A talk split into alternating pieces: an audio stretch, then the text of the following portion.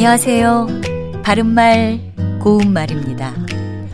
신문이나 방송에서 나오는 보도 내용을 보면 반증과 방증을 정확하게 구별하지 못하고 잘못 사용하는 경우가 상당히 많다는 것을 알 수 있습니다.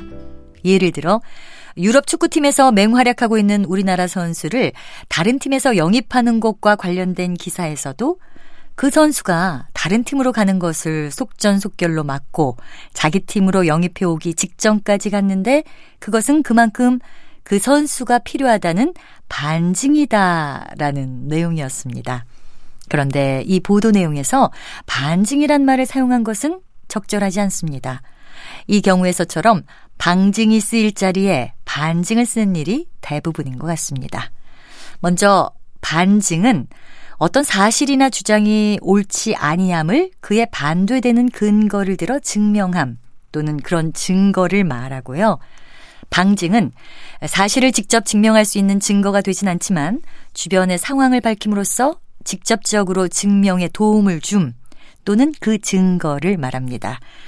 그러니까 앞서 말씀드린 보도 내용에서 그 선수가 다른 팀으로 가는 것을 막고 자기 팀으로 영입하기 직전까지 갔다는 것은 그만큼 그 선수가 필요하다는 것에 부정적인 증거란 뜻으로 말한 것은 아니겠죠. 따라서 이때는 반증이란 표현을 쓸 수가 없고요. 방증으로 써야 맞습니다. 바른말 고운말 아나운서 변희영이었습니다.